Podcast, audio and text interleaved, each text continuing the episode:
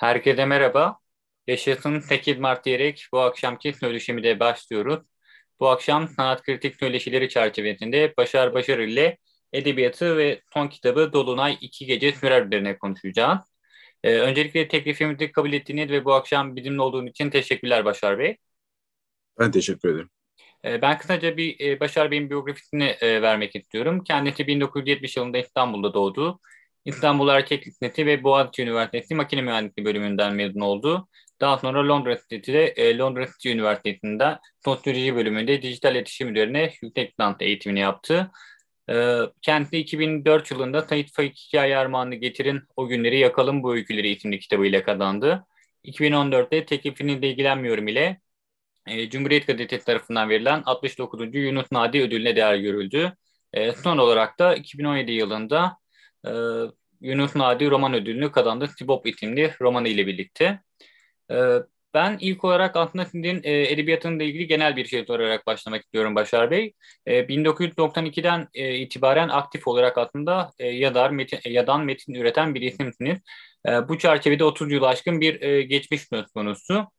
E, peki bu 30 yıllık süreçte sizin için e, dönüm noktaları, kırılma noktaları neler oldu acaba edebiyatınızı şekillendiren? Zor soru. E, herhalde en önemli dönüm noktası ben yıllarca öykü yazdıktan sonra e, 2013 yılında e, bir öykü yazmaya çalışırken yani yaklaşık bunlar 10 yıl önce e, her zaman kullandığım metotların hiçbiriyle sonuca ulaşamadığımı fark ederek galiba bu bir öykü değil, bunun bir roman olması lazım. Ben boşu boşuna çabalıyorum deyip e, ilk defa romana soyunmam. Yani Sibop'u yazmaya başlamamdır. Önemli dönüm noktası. E, ve e, ondan sonra da zaten kafam roman gibi çalışmaya başladı ve beynimin yarısını roman yazmak için ayırmaya başladım daha doğrusu. Ee, çok zor ve çok e, tatmin edici bir iş olarak görüyorum yaptığım işi. Bana mutluluk veriyor ve e, zevk alıyorum. Dolayısıyla bırakmayı da düşünmüyorum şimdilik. E, işte iki tane yazdım, üçüncüsünü yazmak yolunda ilerlemeye çalışıyorum. Ee, peki bu noktada aslında söylediğin şey benim oldukça ilgimi çekti. Hani bir yandan da o öykünün romana daha uygun olduğunu düşündüğünüz. Peki bunu e, konu olarak mı yoksa aslında biçim olarak mı kastediyorsun acaba? Her ikisi birden. Yani şimdi e, olay örgüsü, anlatmaya çalıştığım şeyler, vermeye çalıştığım duygu, karakterler hepsinin e, öykünün sınırları içinde e, görünüp kaybolması mümkün olmadığını ve e, meramı yeterince anlatamayacağımı hissettim. Yani e, 2013 biliyorsunuz e, İstanbul'da e, bu üçüncü köprü adı verilen ve e, epeyce bir e, ağaç katliamına sebep olan e, inşaatın başlama yılıdır. E, o ağaçların kesilme sesiyle başladı benim romanı yazmaya başlamam ya da çalışmam. Yani çok iddialı şeyler söylemek istemiyorum çünkü bilinçli yapılmış bir şey değildi. E, ama e, zaman içinde e, git kendimi de ikna ettim. Evet evet bunun böyle olması gerekir diye. E, fakat bir e, o sırada bir de profesyonel bir işte çalışıyordum yani gündüz mesai harcayıp akşam eve gelip e, ya da hafta sonu veya diğer tatillerde bir şeyler yazmaya çalışarak yani 350 sayfalık bir roman yazmak kolay değilmiş. Bayağı zorlandım aslında. Çok da uzun sürdü. 3 yılı aşkın bir süre. E, yazdım, bozdum, yazdım, bozdum, başa döndüm. E, bayağı bir debelendim. Ama e, dediğim gibi bu debelenmeye zaten gönüllüyüz biz. Yani e, Edep Vadisi bunu vaat ediyor. Başka bir şey vaat etmiyor. Yaptıklarınızı da birileri okuyup beğenirse o ne ala yani. Sesinizin yankısını duymaya başladığınız zaman e, daha da motive olabiliyorsunuz. Ben şahsen e, yazdıktan sonra bir süre yazdıklarımdan uzak durmayı tercih ederim. Çünkü e, hemen sonra hiç beğenmeme fazı başlar zaten. Ne yaparsınız yapın yanlış olduğunu, eksik olduğunu, e, fazla olduğunu yer yer e, hükmetmeye başlarsınız. O yüzden dönüp bakmamak lazım bir süre. O işte yabancılaşma sürecinde başkalarının söylediklerini dinlersiniz, duyarsınız. Eğer şanslıysanız tabii her zaman olmaz bu. E, o gelen seslere kulak verirsiniz. Hmm, fena değilmiş demek ya da hmm, fena bir şeyler başarmışım falan demeye başlayıp e, bir sonraki için motivasyon toplarsınız. E, zaten hep top iki tane roman yazdım. Sonuç olarak fazla bir şey yok ortalıkta. E, bakalım bundan sonrası ne getirecek? Bakıyoruz.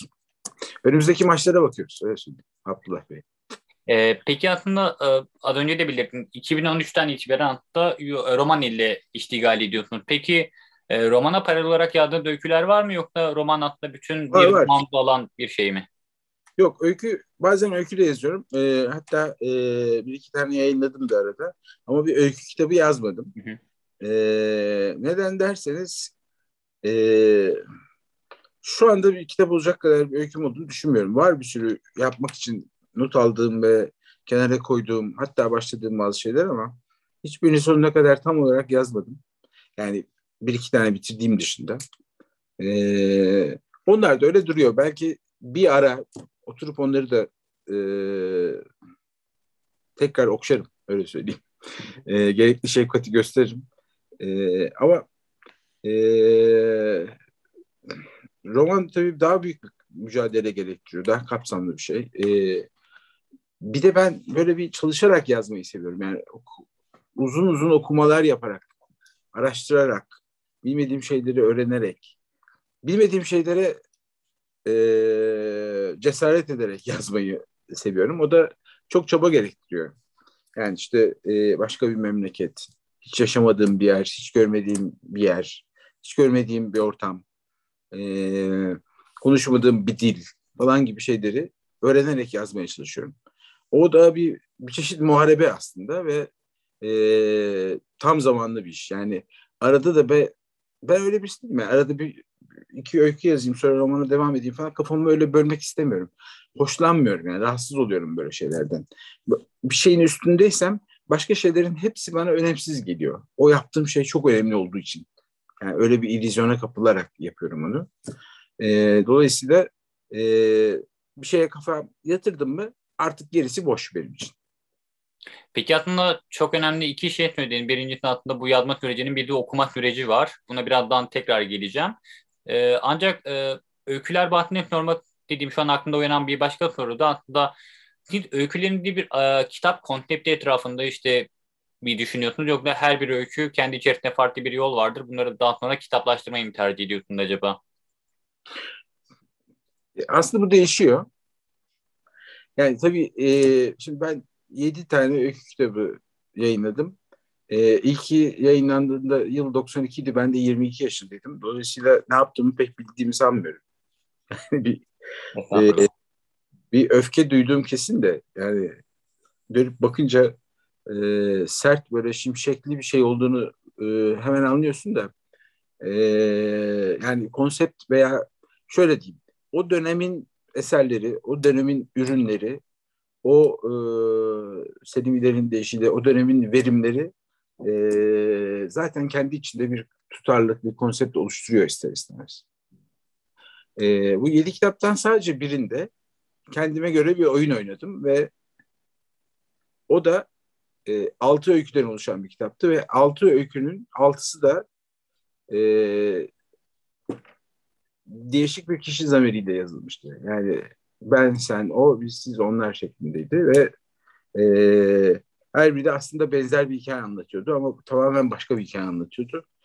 Ama e, aynı e, olmazların çevresinde dönen bir şeydi.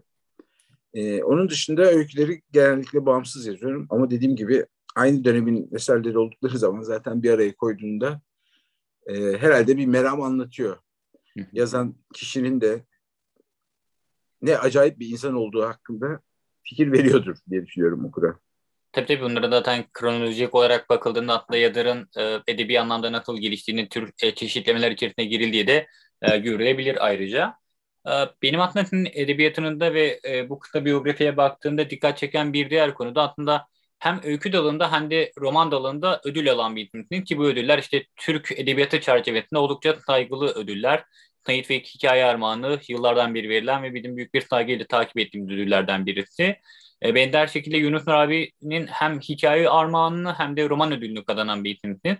Peki bir yazar olarak bu ödüller sizi nasıl motive ediyor? Bu ödüllerin e, sizin için anlamı nedir acaba? Ya aslında tabii çok büyük bir teşvik ödülü bunlar. Yani insana e, yazmak için cesaret ve e, inanç veriyor e, ve e, sonuç olarak insanoğlu işten yanmalı bir motorla yaşar. Yani sabah yataktan kalkmak için bile insan kendi içinde bir sebep arar, bir sebep bulmalıdır. O sebep olmadan kalkmak zaten ölümdür. E, yazarken de böyle. E, ödüller de bana hep e, sorumluluk yükledi. Yani bir e, bir sonrakini yazarken e, düşündüm. E, hem bir motivasyon kaynağı hem bir sorumluluktur. E, dediğin gibi bunlar çok saygın ödüller ve e, saygın jüriler tarafından verildiler. Kolay bir şey değil ama çok da o kadar da şey etmemek lazım. Yani hani e, Türkiye edebiyatında e, ödüllerin zigzakları kimi zaman insanı şaşırtabiliyor da. E, bunda sadece takılıp kalmamak lazım. Zaten genel okulun çok önemsediği bir şey de değildir. Farkında olduğu bir şey de değildir. Bir süre sonra geçer de yani. Yani nasıl söyleyeyim? E, bir hastalık gibi. E, en fazla 5-6 ay sonra gittiğin bir hastalık gibi e, değerlendirebilirsin. Ama olumlu manada tabii. Tabii ki çok e, kıvanç verici bir şey. Yani ben yazma fikriyle ödül fikrini hiçbir zaman bir araya koymadım. Ödüller kendi tesadüfleri içinde bir nehrin içinde akıp geldiler. Ee, sonra da uzaklaştılar aşağı doğru. Ee, arada biz yazmaya devam ettik. Yazmaya çalışmaya, gayret etmeye devam ettik. Yani bu anlamda ama hem öykü dalında hem de roman dalında ayrıca ödülü değer görmek bence burada en te enteresan şeylerden birisi. Çünkü bizim evet. aklımızda belirli isimler vardır, öykülerle hatırlarız. Belirli isimler vardır, romanlarla hatırlarız. Şimdi bu çerçevede aslında iki dalda da başarılı görüyoruz şu ana kadar. Ya dediğim gibi çok önemli değil. Eskiden bir laf vardı. E, şair yazar düşünür diye takdim edilirdi. E, sanat adamları, sanat insanları veya entelektüeller.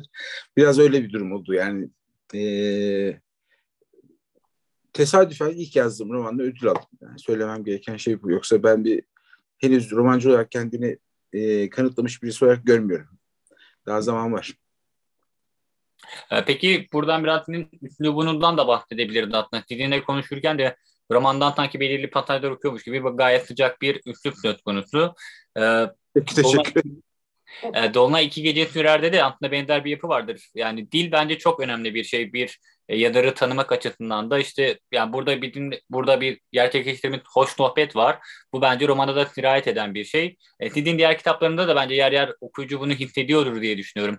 Yani bu üslubun e, sizin kişiliğinden gelen bir şey olduğunu mu söyleyebiliriz yoksa hayır bir yazar olarak tercih ettiğiniz dille alakalı bir şey mi acaba? Ya geçenlerde birisi daha sordu böyle bir şey. Ben şöyle diyorum.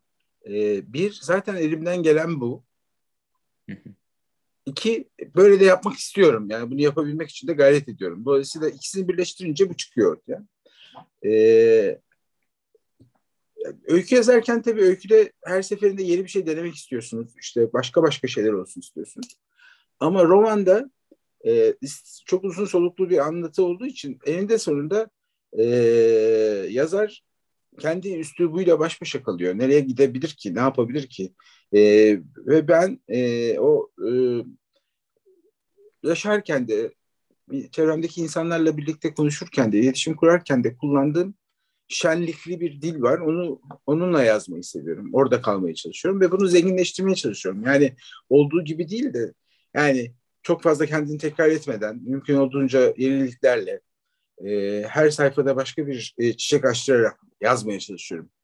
Yani eskiden şöyle bir şey vardı. Bir, bir yazar, yani bütün yazarlar için geçerli değil ama bazı yazarlar bütün karakterlerini aynı dille konuştururlardı. Çünkü e, onların üslubu buydu falan. E, bu tarz şimdi tabii ki e, kabul edilebilir bir şey değil artık. Yani e, kim konuşuyorsa konuşması gerektiği gibi konuşmalı. Ama anlatıcı varsa devrede ve mutlaka bir anlatıcı olur ben yazarken. O anlatıcının e, dünyaya bakışı e, kitaba konuya göre değişmekle birlikte bu dünyaya bakışını ifade ediş biçimi benim üslubumla örtüşür. Başka da bir çarem yok sanırım. Ve bunu severek yapıyorum. Yani şenlikli bir e, eğlenceli nasıl söyleyeyim e, kas, gamdan kasabetten uzak e, insanın gönlüne ferahlık veren bir dille yazabilmeyi arzuluyorum. Çabam bu yönde. Bu geçtiği zaman da insanlar aa ne kadar güzel yazmışsınız ya da işte e, hep gülümseyerek okudum. Çok e, eğlenceli, çok neşeli bir kitap olmuş falan dedikleri zaman da ben de memnun oluyorum. Sanki hani pişirdiğim yemeği yiyen birisi e, lezzetini benimle paylaşmış gibi. Ya bence bu çok kıymetli çünkü yani dediğin her şeye katılıyorum. E, romanda zaten okurken böyle bir hissiyata kapılıyoruz. Oldukça sohbet havasına geçen bir anlatı. E, bununla birlikte bir de benim özellikle yakın dönemde çok karşılaşmadığım bir şey var. Atasözlerini, deyimlerini o kadar doğru bir şekilde, dengin bir şekilde kullanıyorsunuz ki hatta bu da e, bambaşka şeyler hissettiriyor bence okuyucuda. Ha, onları kullanmak için kullanmıyorum. Onları sevdiğim için kullanıyorum. Yani, Ama hani çok yerli yerinde kullanımlar. Teşekkür ederim. Gün çok naziksiniz. Ee, e, her zaman taşı gediğine oturtmak mümkün olmayabilir ama e, ben bir yandan da bunun bir arkeoloji olduğunu yani Türkçe dilinin zenginliklerini tekrar tekrar ortaya çıkarıp e, satırlarda sabitlediğimiz zaman bunlara bir yaşam tarzı, şey yaşam şansı verdiğimizi düşünüyorum. E, ben de bir e, Türkçe emekçisi olarak hani unutulmaya yüz tutmuş bazı şeyleri e, bazen olduğu gibi bazen eğip bükerek, değiştirerek veya güncelleştirerek bazen düpedüz uydurarak kullanıyorum ki e, bu dilin ne kadar büyük ve güçlü bir şey olduğu kanıtlansın, hatırlansın. E, okurlar da dile e, dolayısıyla okumaya bağlansın. E, ve fakat bunun tabii şöyle büyük bir handikapı var. E, benim kitabımı okuyan çevirmenlerin hepsinin söylediği ortak şey abi bunu kim çevirecek? E, hangi dile kim çevirecek bunu diye sorarlar. Ben de varsın Türkçe'ye hapis kalsın ne yapalım diyorum. Yani evet bu çok evrensel başka bir tartışmaları zeminlendirecek bir konu aslında. Bir yandan da aslında bu e, romanı e, sosyal tarihin işte toplumun, gündelik hayatın bir e, yansıması olarak görenler de var ki romanda aslında bu konu üzerine de çok fazla malzeme var. Hem dil açısından hem de içerik konusunda. E, buradan da belki biraz e, Dolunay iki gece sürere geçebilir diye düşünüyorum. E, o roman ödelinde belki biraz konuşabiliriz. E, aslında roman e, tematik olarak baktığımızda iki önemli büyük e, bölümden oluşuyor. Birincisi İstanbul'da geçen Süreyya e, Ahmet e, İhsan Sami Bey ile e, Kızı Gamze arasındaki bölüm. E, diğeri de zaten Girit'te geçen ve başka olayları içerisinde alan e, diğer bir bölüm. E, birazcık aslında e, romanın başına gelecek olursak e, iki önemli karakterimiz Gamze ile İhsan Sami Bey arasındaki iletişim, baba kız iletişimi ilişkisi oldukça çarpıcı. Ee, biz e, genel olarak Türk Edebiyatı'na baktığımızda daha çok baba oğul ilişkisini görmeye daha alışık bir yapıyla karşı karşıyayız. Ancak baba kız şu ana kadar çok fazla incelenmiş, belki o kadar da yoğun bir şekilde işlenmiş bir konu değil. İlk olarak bunu sorarak başlamak istiyorum. Neden bir baba kız ilişkisini tercih ettiniz? E, buradan aslında e, başka bir konuya da geçeceğim daha sonra. Ya peki o zaman şöyle söyleyeyim. O pek bir tercih gibi değil. Şöyle oldu. Ee, ben e, bir e, işte ebeveynle yavrusu çocuğu üzerinden e, bu Türk-Yunan ilişkileri üzerine bir şey yazmayı e, ve e, bir takım sinir uçlarına dokunmayı denemeyi düşünüyordum. E, uzunca sürede düşündüm, çalıştım, okudum falan. En sonunda yani yazmaya oturmadan bir süre önce e, Herkül Milas adında e, İstanbul doğumlu, şimdi Atina'da yaşayan e, değerli bir abimiz var. Ona bir e-mail buldum ve bir tanıdık aracılığıyla e, mail gönderdim. Ve durumu anlattım. Ben şöyle şöyle bir şey yapmak istiyorum diye. Ve o anlattığım taslakta da e, bir baba ve bir oğul vardı başlangıçta. Yani Türk baba ve Türk oğlu ile e, Yunanlı bir kız vardı. E, Herkül biraz şöyle dedi. Yani çok fazla bir şey söylemedi aslında. Hani kolay gelsin e, ne diyeyim ben buna falan gibi ama şöyle bir tavsiyede bulundu. O çok kıymetliydi. Dedi ki şey prototip e, bir şeydir dedi. E, klişedir dedi. E, yazarın e, böyle çok uluslu aşklar, ilişkiler söz konusu olduğunda özellikle Türk-Yunan ilişkilerinde yazarın hangi millettense yazar e, ilişkinin erkek tarafı da o milletten oluyor genellikle. E, bu klişeden kaçınmanı tavsiye ederim dedi kibarca. Ben de düşündüm haklı adam yani hani Öteki daha da zor olacak benim için. Peki. Yani baba kız yazacağız. Tamam. Ee, ama ilişkinin de kadın tarafını yazacağız. O da güzel. Ee, hadise gittikçe zorlaşıyordu ve daha da hoşuma gidiyordu yani. Ee, peki ben öyle yapayım dedi ve yazdığım bölümleri değiştirdim. Daha doğrusu büyük bir bölümünü attım falan. İşte çocuğun adı Akın'dı. Babası buna sakın diyordu falan durmadan. Bir şeyler bir şeyler onları gömdük ve tekrar başa edip Gamze Hanım'la e, başladık.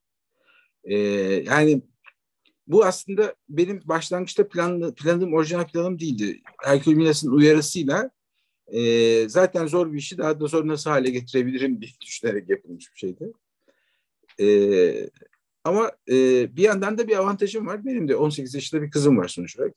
E, bir baba kız tabii ki kitapta anlatılan gibi bir ilişkimiz yok ama e, bir baba kız ilişkisi ne demektir az çok kendimce de biliyorum. Benim bildiğim haliyle. Öyle söyleyeyim. Çok iddialı olamam.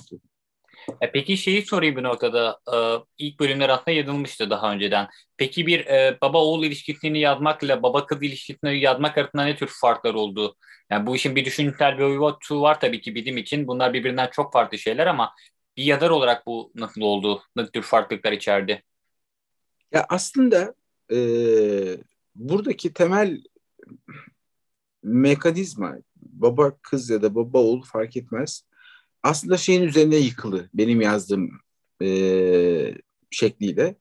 E, İhsan Sami Bey'in babasız büyümüş olmasıyla sabitleniyor, oradan belirleniyor.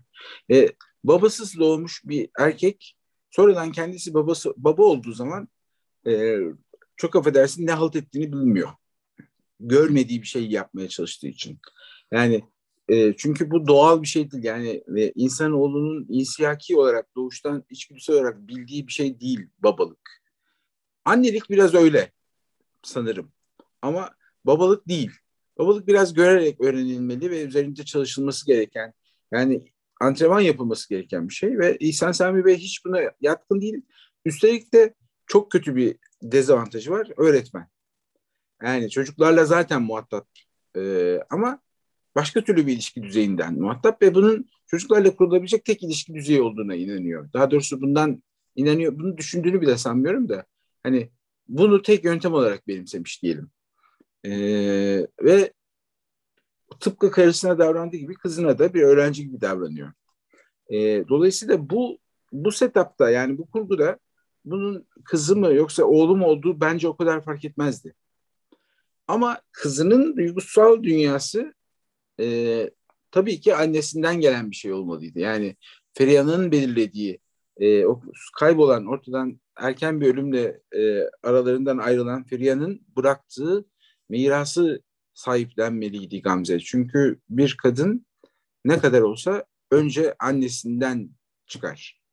Babasından değil. E, dolayısıyla e, denklemin öbür tarafını ben hayal ettiğim Feriha'ya göre yazdım Gamze'yi. Yani Feriha olsa ne yapar diye düşünerek. Bazı yaptığı şeyleri, bazı reaksiyonlarını tam işte Feriha'lık yaptığı yerler bunlar diye düşündüm. Bazılarında da bu ikisinin ayrıldığı yerler oldu tabii. Yani çünkü sonuç olarak kuşak farkı var. İşte e, Gamze aynı, aynı an, annesiyle birebir aynı insan değil, başka bir insan. Başka bir karakter. E, dolayısıyla onun yapmayacağı pek çok şey de yapıyor. Ama genellikle onu fikri olmadığı veya deneyimlemediği şeylerde annesinin yolunu benimsiyor. Ben de notlarım arasında şöyle bir not almıştım aslında bu babalık meselesiyle alakalı olarak. İhsan Tanbi Bey kendisi babasız büyüyor ancak e, kendisi bab- e, kızının babasız büyümesine neden oluyor.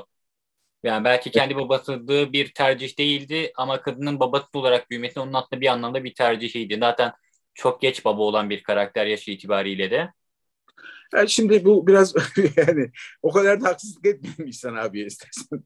Yani bilinçli olarak babasız büyüttüğünü söyleyemem ama şöyle diyebilirim. Ne halt ettiğinin farkında değil ve yaptığı kötülüğü göremiyor. Çünkü gözü kör olmuş durumda. Kendisiyle çok dolu. Yaptığı şeylerden şüpheye düşmüyor.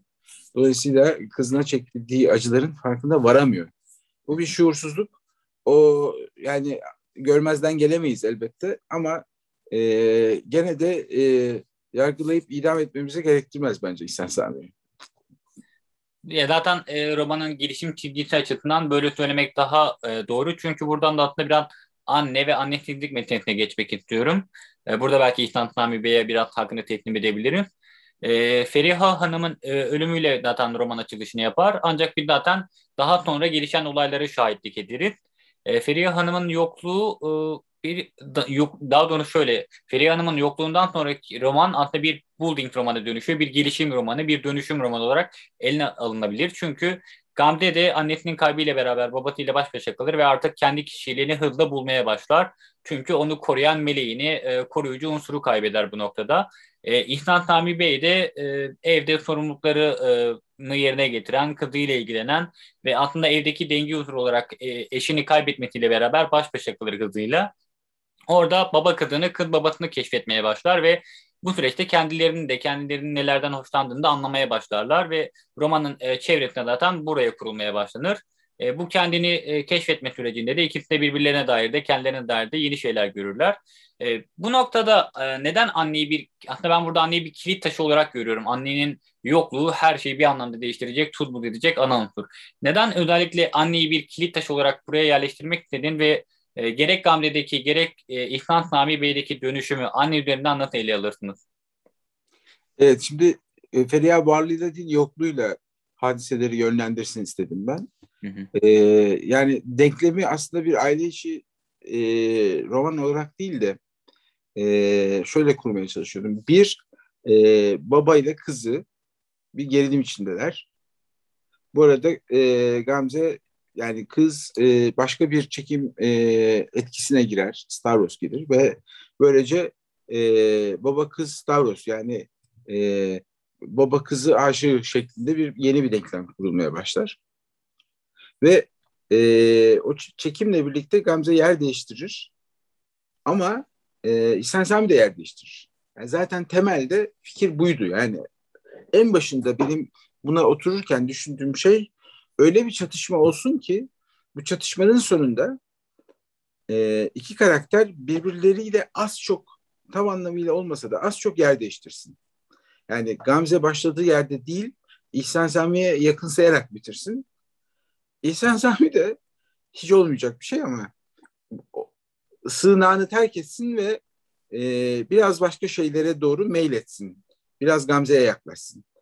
Bunu da sağlayacak olan şey hepsini yani bu galaksiyi toplu bir şekilde çekip yön değiştirecek başka bir güç olmalı. O da e, Gamze'nin aşkı. E, bu denklemin içinde Feriha bana fazla gibi geldi. E, varlığıyla da çok uzatabilirdi işi. Zaten yeterince uzun oldu anlatı.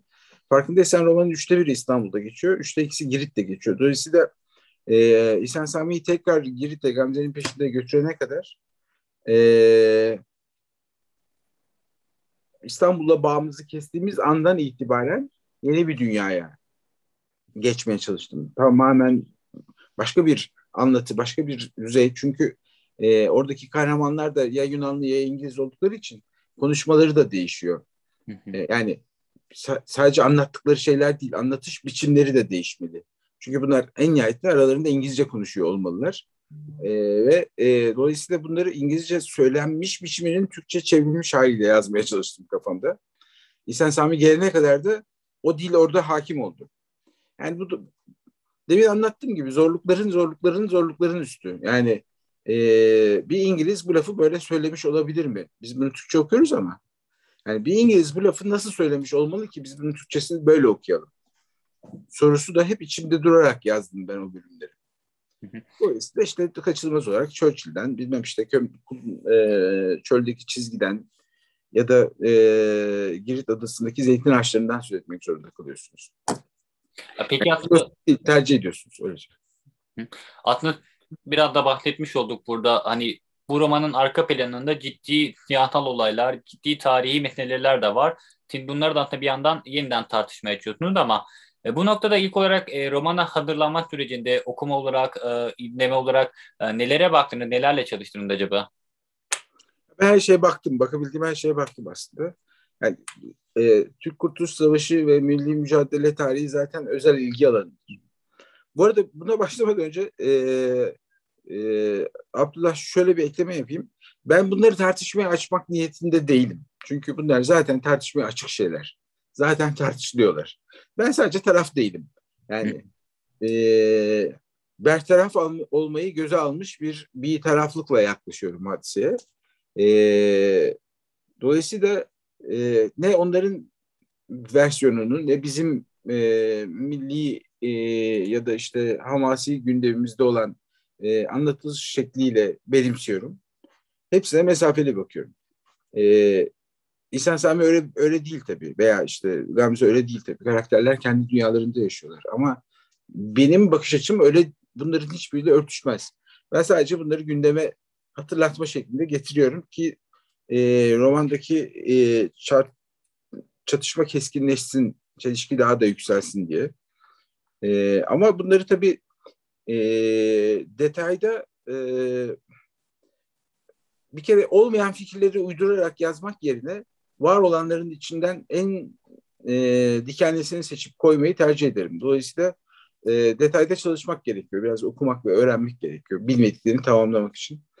E, özellikle de işte e, İngiliz hariciyesinde çalışan bir e, genç e, sosyal bilimci diplomat adayının e, neler okuyup nelerden etkilendiğini ve dünyaya nasıl baktığını e, tahayyül edecek kadar onu tanımamız lazım yazmak istiyorsak.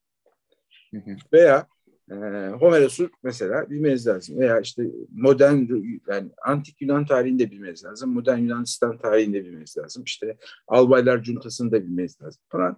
Ben oturup bunları okudum. Yani bir kısmını baştan okudum, bir kısmını ilk defa okudum. Ee, çok şiir okudum tabii. Ee, ama e, en çok da Girit üzerine okudum. Çünkü romanın üçte ikisi Girit'te geçiyor. Benim Girit'te geçirdiğim toplam gün sayısı 10 gün. Bilemedin 15 gün yani o kadar. İki kere gitmişim ve yani e, hafızamda kaldığı kadarıyla hissettiklerimi yazabiliyorum ama detayı yazabilmem için orayı daha iyi bilmem lazım. Dolayısıyla Girit Adası'nda geçen e, ucuz e, turistik aşk kitaplarını, romanlarını falan bile okudum yani. Şey, e, yani şey manzaraya hakim olabilmek için yani.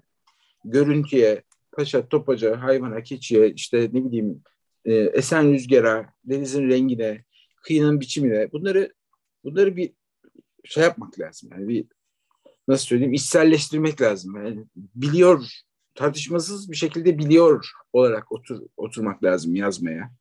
Aksi takdirde detayda hata yapabilirsin. Detayda hata yaparsan da e, inandırıcılığın zedelenir. Yani çünkü detayda hata yapmayacaksın ki olağanüstü şeyler anlatma özgürlüğün yerinde duracak. Olağanüstü şeyleri anlatabilmek istiyorsan basit işleri doğru yapmak zorundasın. Ondan sonra bunu başarıyorsan eğer istersen pembe kar yağdır. Yani inandırıcılığını bozmadığın sürece devam edebilirsin orada. Ama e, saçmalarsan basitte yani ne bileyim işte e, hangi parayı kullanıyorlardı? Ne, drahmideler miydi, euro dolar mıydı falan ya da e, dediğim gibi basit şeyler. İşte e, Girit Adası'ndan göçmenleri getiren geminin adı neydi? Kaç bacası vardı falan. Yani biraz hakim olmak lazım bunlara.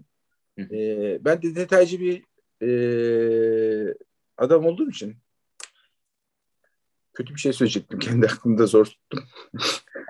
Kafam takılı, takıldığı zaman böyle şeyler üzerine gidiyorum. Çünkü e, çok ufak bilgilerin e, peşinde bayağı debelendiğim, zaman harcadığım, para harcadığım zamanlar oldu. E, kendimi emin hissedene kadar da yazmadım. Sonra yazmaya başladım. Yani aslında bir e, hali hatırda tarih olarak da mübadelenin 100. yoluna doğru giderek yaklaşıyoruz. Bu herhalde Türk-Yunan ilişkilerinde de işte modern Türkiye'nin, modern Yunanistan'ın kuruluşunda da önemli konu başlıklarından birisi. Bugün hala işte edebi ortamda haricinde işte tarihsel olarak da tartışılan e, faydaları, olumsuzlukları, e, buraya göç edenlerin veya oraya göç edenlerin yaşadığı zorluklar, meseleler şeklinde. E, peki sizi özellikle bu konulara yönlendiren işte neden bir Türk-Yunan hikayesi anlatmak istediğini, neden e, müda, mübadele üzerine e, düşünmek istediğini, bunun özel bir nedeni var mı yoksa bir romancı diniyle bu konuları kendi için e, verimli mi bulduğunu? Bir, bir tarafından var tabii. Benim anne tarafım Girit e, badire, Girit göçmeni. Annem Çanakkale doğumlu falan.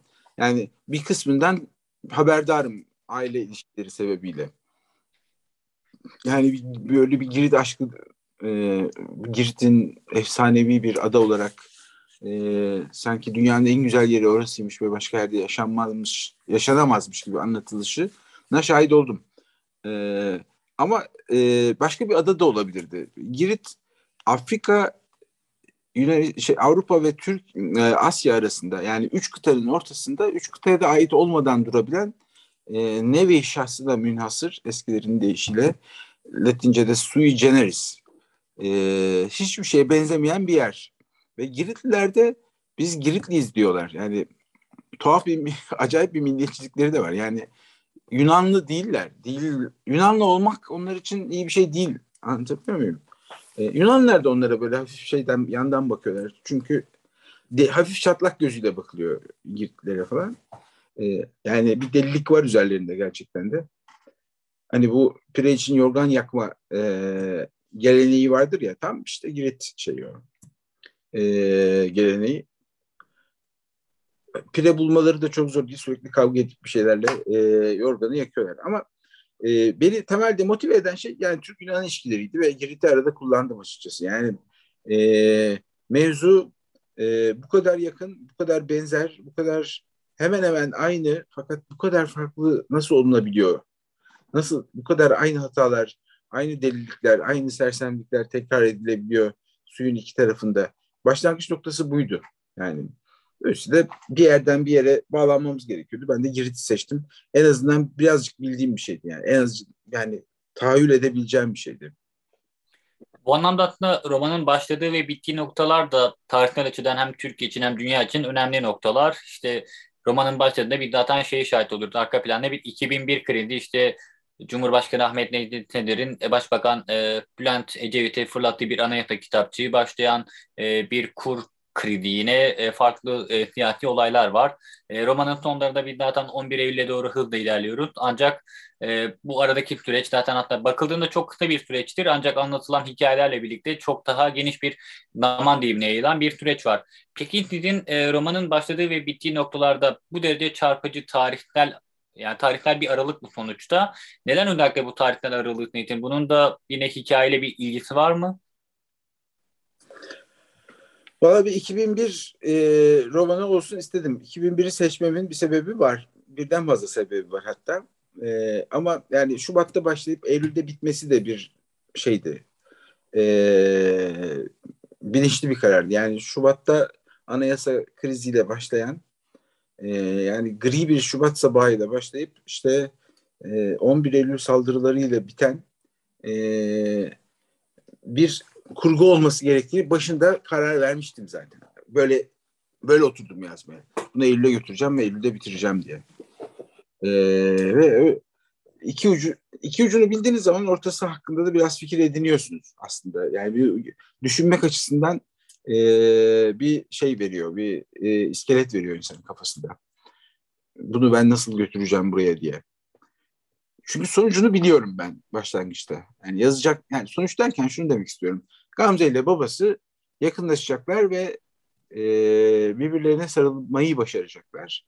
E, Gamze her zaman hocam dediğim adama bir gün dediği adama bir gün baba diyecek. E, ve e, İhsan Sami de o e, fanatik e, ağzı köpüklü saldırgan milliyetçiliğinden kısmen vazgeçecek.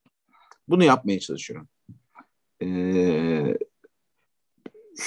Sonunda bir savaş sesi olsun istedim. O biraz şey Tanpınar'ın huzuru da bir e, İkinci Dünya Savaşı'nın başlangıcıyla biter.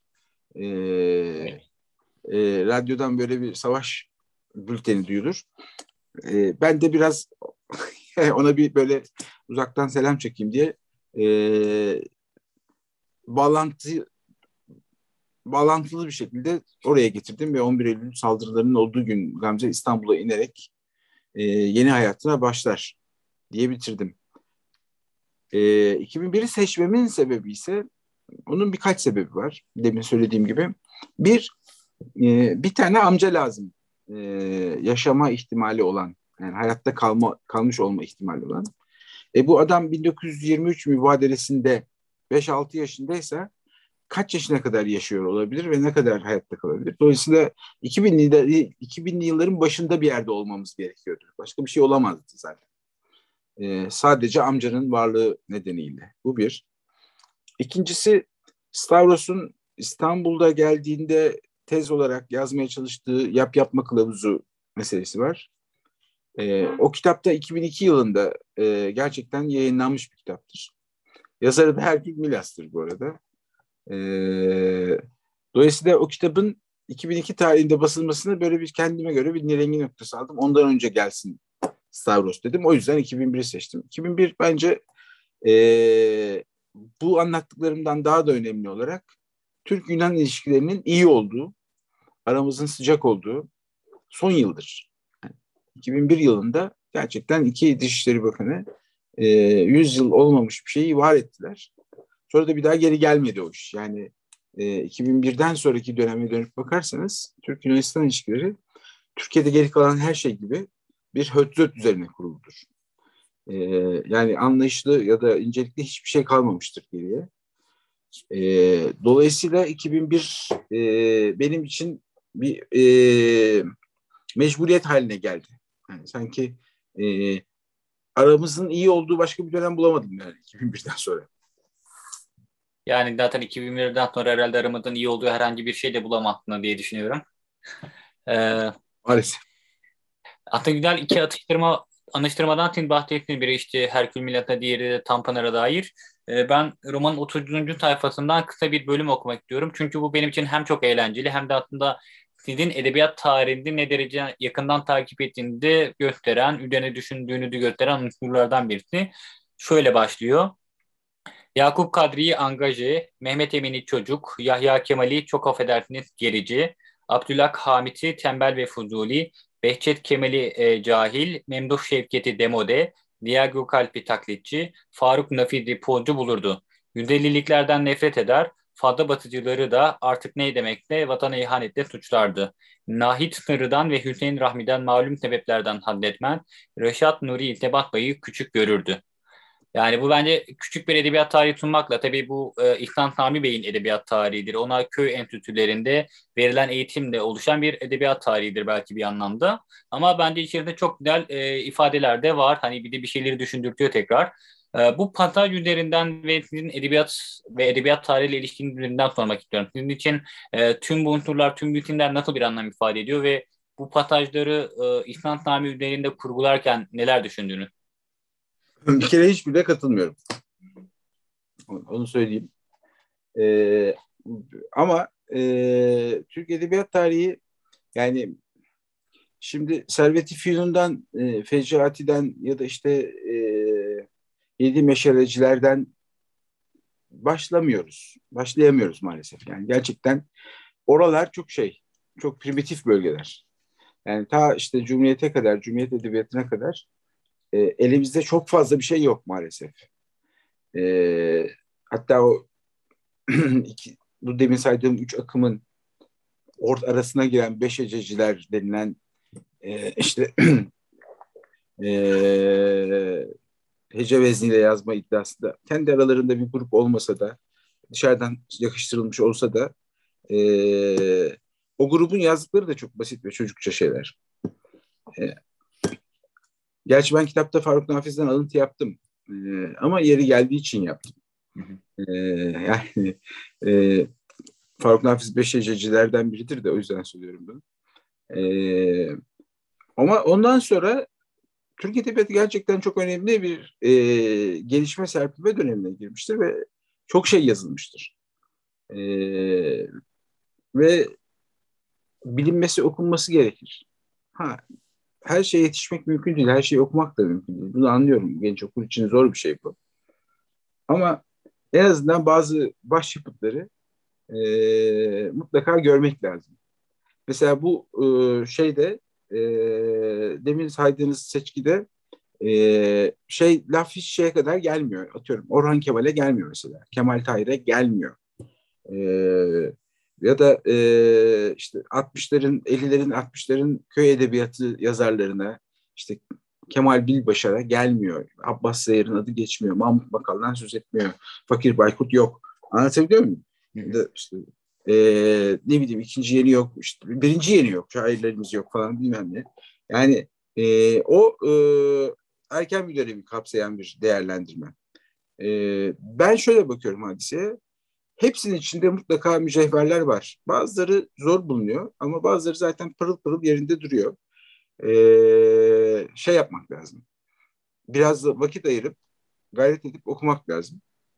Ee, ve bu yargıların, buna benzer yargıların e, çok ucuz ve kolay olduğunu, hiçbir değeri olmadığını, e, edebiyatın böyle değerlendirilemeyeceğini bizzat okuyarak bile isteye öğrenmek lazım, görmek lazım ve bu zevkli bir şeydir. Yani ben e, severek okudum ve hala da çok severek okuyorum eskiyi. Hem bir sürü şey öğreniyorum. Öğrendiklerimi de kullanıyorum gördüğünüz gibi. Yani e, bütün bu e, demin sözünü ettiğimiz lafları ben uyduruyor olamam değil mi? Yani Türkçe'de var bunlar ve e, bunları duyabilmek için çok az kaynak var. Bunların bir tanesi de eski yazılanları okumaktır. Ben hepsini okudum. Okurum yani elimden geldiğince. E, şimdi mesela yeni bir şeye girdim. E, çabaya girdim. E, günümüzde günümüze yakın bir zamanda geçen bir köy romanı yazayım diyorum. E, köyde geçen bir roman yani köy romanı derken köyde geçen e, bir abi kardeş hikayesi yazmayı düşünüyorum. O yüzden de oturdum eski köy romanlarını okuyorum şimdi. Eski köylerde geçen de. Şimdi bakıyorsun bir tanesi işte Burdur'u anlatıyor. Birisi işte Çukurova'yı anlatıyor. Birisi Çorum, Çankırı, Sivas bölgesini anlatıyor. Bir tanesini okuyorsun Bingöl, Bitlis, Tunceli. Yani Ege köylerinde ilgili yazılmış şeyler var. Ee, bunları bir arada okuduğun zaman ya diyorsun adamlar neler yapmışlar, neler, neler yazmışlar. Ee, ve çoğu unutulup gitmiştir yani hatırlamıyor. Yani e, bugün Yaşar Kemal'i hatırladığımız kadar e, bir başka köy romanı yazmış birini hatırlamıyoruz. Belki biraz Kemal Tahir ama o da yani e, bazı fikirleri nedeniyle e, edebiyatı biraz geride kalmış bir adamdır. Oysa Kemal Tahir çok önemli bir yazar yani çok coşkun bir herif. E, yani sonuç olarak okumak lazım. Bunu söylemem lazım sadece. Ve kendi yargımızı kendimizin vermesi gerekir. Burada belki bir anda İhsan Nami Bey ve köy enstitüleri üzerinden devam edebiliriz. Çünkü İhsan Nami zaten köy enstitüsünde yetişmiş ve Cumhuriyet'in adına kendiyle yetiştirdiği gençlerden, çocuklardan, öğretmenlerden birisi. Babası öldükten sonra annesi onu işte bir e, enstitüye veriyor. Orada bir eğitim oluyor. Daha sonra öğretmenlik e, muallim mektebinden mezun oluyor ve öğretmenlik kariyerine başlıyor. Ee, peki e, bir İhsan Sami Bey'i e, köy enstitüsünün yetiştirdiği işte bu enstitülerle bu Cumhuriyet'in ilk dönem atılımlarıyla yetişmiş bir Cumhuriyet, erken dönem Cumhuriyet aydın olarak görebilir miyiz? Yoksa ona bir öğretmen adlarıyla mı yaklaşmak gerekir? İşte o kadar. Yani e, yetiştire, Cumhuriyet'i yetiştirebildiği de bu. Yani iyi niyetli, tamamen vatansever, kendisi için bir şey istemeyen, e, çalıp çırpmada, zenginlikte gözü olmayan hı hı. E, e, ve e, bu kendi bildiği bir, kendi inandığı bir doğruya için savaşmaya hazır bir tip. Ama e, bütün bunlar e, şuna gelmiyor. İşte e, ben her şeyi bilmiyor olabilirim. Bazı şeyleri sorgulamam gerekir. Kendimi de arada düzeltmem, geliştirmem vesaire gerekir. Burada yani o e, ben bunu okudum bitti ve her şeyi biliyorum noktasıyla bir e, keskinlikle dünyaya yaklaşıyor ve aleme böyle bir şekil vermekten yana. Oysa dünya değişiyor ve çevresinde hayat akıp gidiyor. Olduğu yerde kalmış. Ee, şimdi ben bunu genel bir tipleme olarak yazmadım. Yani köy enstitüsünden elbette çok değerli, e, çok e, açık zihinli, açık fikirli insanlar da çıkmışlardır. Ama e, bir tarafında da böyle bir bağnazlık da var işin. E, ve e, Cumhuriyet bunları istiyor aslında kendisine. Çünkü bunlar Cumhuriyete göbekten bağlılar. Bir çıkar uğruna değil, bir inançla, bir sevgiyle, bir dostlukla bağlılar. Ve elbette ki her devlet kendi bekasını sağlayacak e, nesilleri yetiştirmek ister. Ona bakar yani. Onu arar. E, İhsan Sami'de de başarılı olmuş bu açıdan. Fakat e, yani 2000'lerin yıl, yıl 2000 yılların başına gelindiğinde bu tipleme tabii biraz karikatür kalıyor. Yani e, zaten kızı da onunla yer yer dalga geçiyor. Yani tam olarak e, ciddiye almadığını hissettiriyor babasını. E, bu da bir yıkım tabii. Çünkü adam aynı zamanda çok zeki bir insan ve hissediyor da dalga geçildiğini. Yani e, İhsan Sami benim şöyle söyleyeyim e, kolayca çöpe atabileceğim bir tip değil. Ama e, bir sürü eleştirecek yanı var. Zaten e, o yüzden onu bir roman kahramanı olarak seçtim. Kesinlikle zaten bu tiplerin hiçbir hatta tek yönlü bir karakter değil. Hepsinin farklı yönleri var ve e, en önemli şey de aslında e, roman kapsamında bir dönüşüm sergiliyorlar. Hiçbiri romanın başında ve sonunda aynı nokta değil, da değiller. Ki biz bunu özellikle Girit bölümünde çok daha net bir şekilde görebiliyoruz. Yani izleyiciler için küçük bir duyuru yapayım. Son 10 dakika. Birazdan e, sizden gelen soruları da Başar Bey'e yönlendireceğim. E, chat bölümünden bir de iletebilirler. Onun duyurusunu yaparak ben devam edeyim. E, Girit'te aslında bir e, işte Stavros üzerinden İngiliz karakter ve Gandhi üzerinden bir e, Türk-Yunan ilişkilerine dair farklı perspektifler görüyoruz. Bunu hem e, güncel olarak görüyoruz hem de tarihsel açıdan görüyoruz. Çünkü e, Osmanlı'ya kadar uzanan çeşitli tartışmalar var burada. Ya burada özellikle zaten bir Türk, bir Yunan ve bir İngiliz karakter seçmeni de bir yandan bir fıkra gibi geliyor insana. E, bir yandan da aslında işin alegorik e, boyutuyla da ayrıca kıymetli. Çünkü herhalde bu Türk-Yunan e, tartışmalarında İngilizler olmadan herhangi bir şey düşünmek, Kıbrıs'ı da işin içerisine dahil ederek mümkün değil. E, peki siz neden özellikle böyle bir kurgu seçtiniz ve Girit'i nasıl bu tür bir e, ne diyelim düşüncelerin ön plana çıktığı, farklı e, tezlerin, görüşlerin ön plana çıktığı bir sahne olarak kullandığınız?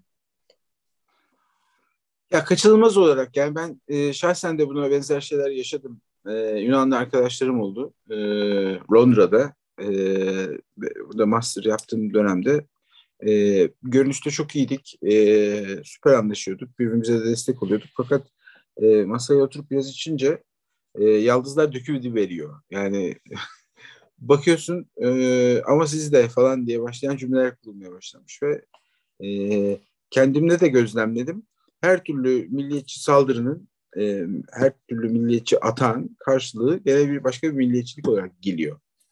E, ve bu bir kısır döngü ve bundan çıkmak hiç kolay değil. Çok antrenman lazım, çok e, düşünmek ve konuşmak lazım bu konuları. E, bir Türk, bir İngiliz, bir e, Yunan e, meselesi, bir Yunan meselesi e, fıkradan çok şöyle e, bazı şeyleri başka bir perspektiften söylemek gerekiyordu. Yani iki tarafın perspektifinden de değil, üçüncü bir bakış açısıyla. Ve bunu da ancak bir bunlara yabancı hatta hafif böyle üstünlük taslayan bir yabancı yapabilirdi. Dolayısıyla böyle bir karakter olması gerekiyordu. Ee, ve onun söylediklerini iki tarafta aslında kolay kolay söyleyemezdi. Ee, onun fikirlerini, onun kendini ifade ediş şeklini, algılayışını, tarihle ilgili fikirlerini falan Dolayısıyla e, Brandon kardeşimiz şeydi yani benim jokerimdi. Fakat tabii aynı zamanda işi zorlaştıran bir öge. Demin konuştuğumuz gibi yani İngilizce anlaşıyor, anlatıyor olduğunu düşünürsek yani işte mesela e, sultanın eteği altında 400 yıl uyudunuz falan gibi laflar edebilir mi, edemez mi? Nasıl bunları nasıl söyler? E, ya da işte Gamze'ye e, Türklerle ilgili söylediklerini öyle bir ifade eder falan. Bunları çok düşünmek, inceleyip e, sık okumak gerekiyor. E, yani Girit bir aslında Girit iki bölüm yani kitap üç bölüm de ikisi Girit'te geçiyor. Girit'in ilk bölümü işte e, çiçekler, böcekler, hayat ne kadar güzel. E, işte e, hayat bayram olsa bölümü diyelim. E, son ama üçüncü bölüm yani kitabın son bölümü de e, işte durum vaziyet böyle işler öyleyken böyle falan bölümü. Yani biraz böyle gerçeklerle yüzleşme ve e, her anlamda yani e, kadın erkek ilişkisi açısından da e, toplumların veya e, bireylerin hakim olan dünya düzeniyle olan ilişkisi açısından da e, ve Gamze için son tarihte babasıyla olan e, ilişkisi açısından da e, çözümleme bölümü son bölüm oldu ve orada e, yani böyle kavgalı, gürültülü, şenlikli bir şey yazmak gerekiyordu. Ben de onu bayağı bir şey yaptım. E, çalıştım yani indirdim kaldırdım. işte 15 Ağustos yortusuna kadar ben yortuya mı gittim yani oturdum deli deli şeyler seyrettim yani bunlar ne yapıyorlar yortularda diye. Allah'tan YouTube var yani.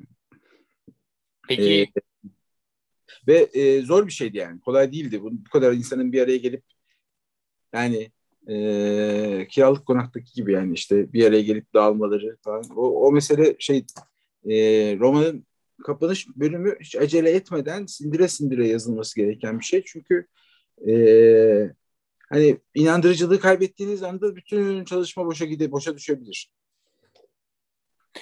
Peki aslında son soru olarak da romanın sonundan birazcık bahsetmek istiyorum. Ee, roman aslında işte Stavro tarafından aldatılan bir Gandhi'nin büyük bir hayal kırıklığına uğraması, işte cinayetle suçlanması e, ve farklı hikayeleri içerisinde barındırıyor. Bunu e, videonun başına e, dikkat spoiler içeri falan yazmanız gerekecek herhalde. Evet yani. Bayağı sonunu söyledi çünkü.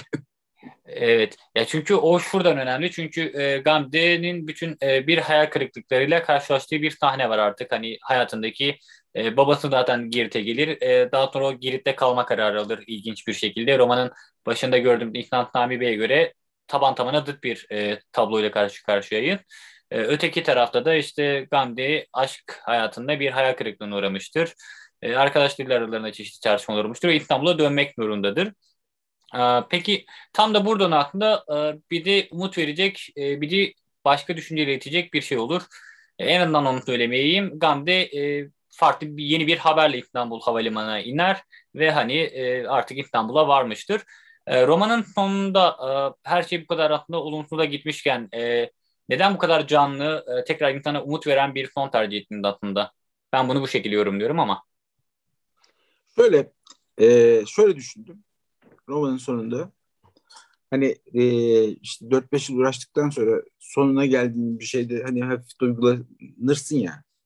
Yani hani bitiyordur ama bitsin de istemezsin ama bir yandan da bitsin istersin falan böyle bir zorluk zor bir an. E, düşündüm ben bunu ve hissettiğim şuydu. Ben bunun devamını yazabilirim. Ama hemen yazmam. Yani hemen yazamam zaten. Yani ben uzunca bir süre bu konularda bir şey yazmak istemiyorum zaten de. Ee, bir zaman gelir ben bunu yazarım. Yazacak bir bağlacım olsun. Yani buraya bir virgül koyayım dedim. Ve kitabı bir virgülle kapattım. Ve e, kafamdaki de şuydu. Ne kadar doğru gerçek olur bilmiyorum ama kafamdaki şuydu. 20 yıl sonra yani e, 2001'de mi oluyor olaylar işte 2021'de 22'de 2025'te neyse e, Türkiye Yunanistan belki biraz tekrar adam gibi yakınlaşır birbirinin dilini konuşmaya başlar ve belki bir gün bu sefer İstanbul'dan bir öğrenci Atina'ya okumaya gider. Ve belki babasını arar, belki işte bilmem bir şeyi arar, bulmaya çalışır falan. Ee, bir de o günkü haliyle bakarız bu hikayelere diye düşündüm ve dolayısıyla öyle bir virgül bırakarak yani e, çok da mutsuz bir son olmasın diye. Aslında mutsuz bir son da değil bence. Yani hani hafif bir düğün sahnesi de yazmıştım sonuna. Hani o işte e, Zoe Otel'in bahçesinde yapılan veda töreninde e, dayıların birbirleriyle anlaşmaları, bilmem işte e, Katina, Metina falan bütün bunlar benim için şeydir. Yani umutla, umutla bit, bitiyor demektir. Bir de Gamze'nin getirdiği umut var İstanbul'a. E, böyle bir bitiş bana daha içime daha sindi. Öyle diyeyim. Hı hı. Çok teşekkürler Başar Bey. Benim e, sorularım burada biterken e, izleyicilerimden birkaç soru var. Onları aktarayım. Hay hay buyurun. İzleyicilerimi de yazmaya devam edebilirler chat bölümüne eğer soruları varsa. İlk soru şöyle, e, Milat Öfkelik'ten gelmiş. Mühendislik eğitimi almış olmanızın yadarlığını da ve e, yadarlığında ne ölçüde etkisi olmuştur ve hayatını da bir mühendis olarak sürdürmemenizin sebebi nedir? Sizce hem çok iyi bir mühendis hem de yadar olunabilir mi? Ee, bana etkisi var mı? Var. Ben biraz böyle şey e, sorunları böyle bir yapıya oturtup işte girdisini çıktısını e, ilişkilendirerek çözmeye çalışan bir kafaya sahip oldum. Ama bu belki mühendislik okumasam da vardı bende bilmiyorum. Yani şimdi çok e, dönüp bakıp söyleyebileceğim bir şeydi ama ben mühendisliği tamamen genel kültür olarak okudum. Yani. Hiç, hiçbir zaman mühendislik yapmadım. E, e, içimden de gelmedi açıkçası. Fakat bir disiplin olarak, bir işte yaklaşma, sorunları anlama, algılama ve çözme disiplini olarak faydalı bir şey e, olduğunu söyleyebilirim. Hem iyi bir yazar hem iyi bir mühendis olunabilir mi? Elbette. E, ama ne iyi bir yazar ne iyi bir mühendis de olunabilir. Ona dikkat etmek lazım. E, dolayısıyla e, şimdi bir kere bu mühendis lafı şöyle bir şey. Yani sen bu doktor, bu avukat, bu mühendis. Şimdi biz e, kendimizi nasıl tanımlıyoruz? Yani bir işim var ve o işim beni tanımlıyorsa ve koltuk kaybettiğim anda pörtlüyorsan zaten yazık ettin hayata demektir. Yani avukat, mühendis veya doktor olmadan da başar başarır veya işte Abdullah Ezik olabiliyorsan tamamdır. Ne olduğun değil aslında ne yaptığın önemli yani. Ne yapabildiğin önemli daha doğrusu. Dolayısıyla iyi bir mühendis, iyi bir yazar başlık biraz şey gibi. E, e, çok fazla teorik gibi geliyor bana. Kendinden mutlu, kendinden memnun bir mühendis, kendinden memnun bir yazar olmak yeterli bence. E, ama bu e, aynı anda ikisini birden yapıp da başarılı, ikisinde de başarılı olunabilir mi? Zor ama evet. E, genellikle yazarların böyle e, bohem, e, dağınık, e, kişisel hayatlarında, özel ilişkilerinde başarısız falan tipler olarak görülmesi de bir şeydir yani, efsanedir. E, bilakis e, benim tanıdığım pek çok yazar gayet işini bilen, e, çıkarını kollayan, hatta insanın sinirini bozacak kadar bencil falan e, tipler hadi kendimi de içine koyarak söyleyeyim. Yani şaşırtıcı derecede e, korunaklı tiplerdir o e, bohem e, ve kaybeden yazar efsanesi biraz şey e, sinemanın uydurduğu bir şey. Bizim gözümüzün önüne, önüne öyle geliyor. Bir de gerçekten hani e, hakikaten hayatını bu yolları adamış ve e, hiç mala mülke e, hayattaki hiçbir merciye e, rütbeye talip olmamış e, abiler, ablalar var ki onlar zaten e, başlı başına gerçek efsaneler. Ama sanki onlar benim benim gördüğüm kadarıyla onlar istisna olanlar. Yani fevkalade baskın olan öbür tip benim gözümde ve e, o da hoş bir şey değil. Çok da sevmiyorum o tipi yani. Hı hı. Ya bununla birlikte hatta Türk Edebiyatı tarihine baktığımda da aynı zamanda doktor olan, e, büyükelçi olan çok önemli yazarlar, sanatçılar, şairler de var. Hani bu zaten biraz konuyu daraltmak olur herhalde diye düşünüyorum. E, şöyle bir soru var bir de. E, Dolunay iki gece sürer sanki devamı gelecekmiş gibi bitti. Devamı gelir mi bir devam romanına? Ya evet demin konuştuk bunu biraz. Ee, hani bir e, devamı gelse gelir diyeyim. Yani kesin gelir veya hayır gelmez diyemiyorum. Ee, kesin gelir diye de bir söz veremem ama niyetim var. Bunu bir 20 yıl sonra bir tekrar elden geçirmeyi planlarım. Ee, tek ki yani tek umudum yani şu düzen bir değişsin biraz şey olsun. Bu höt höt kavgalı dünyadan çıkalım. Biraz daha e, insanca birbirimizle konuşabildiğimiz bir yere gidelim istiyorum. O gelirse belki Türkiye ile Yunanistan arasındaki işler de e, biraz soğur, düzelir. O zaman bana da bir e, Yunanistan yolu gözükür. Umarım diyelim. Ee, bir de şöyle bir soru var son olarak. Bugünlerin romanını yazmak için 20 yıl geçmesi şart mıdır? Değildir elbette.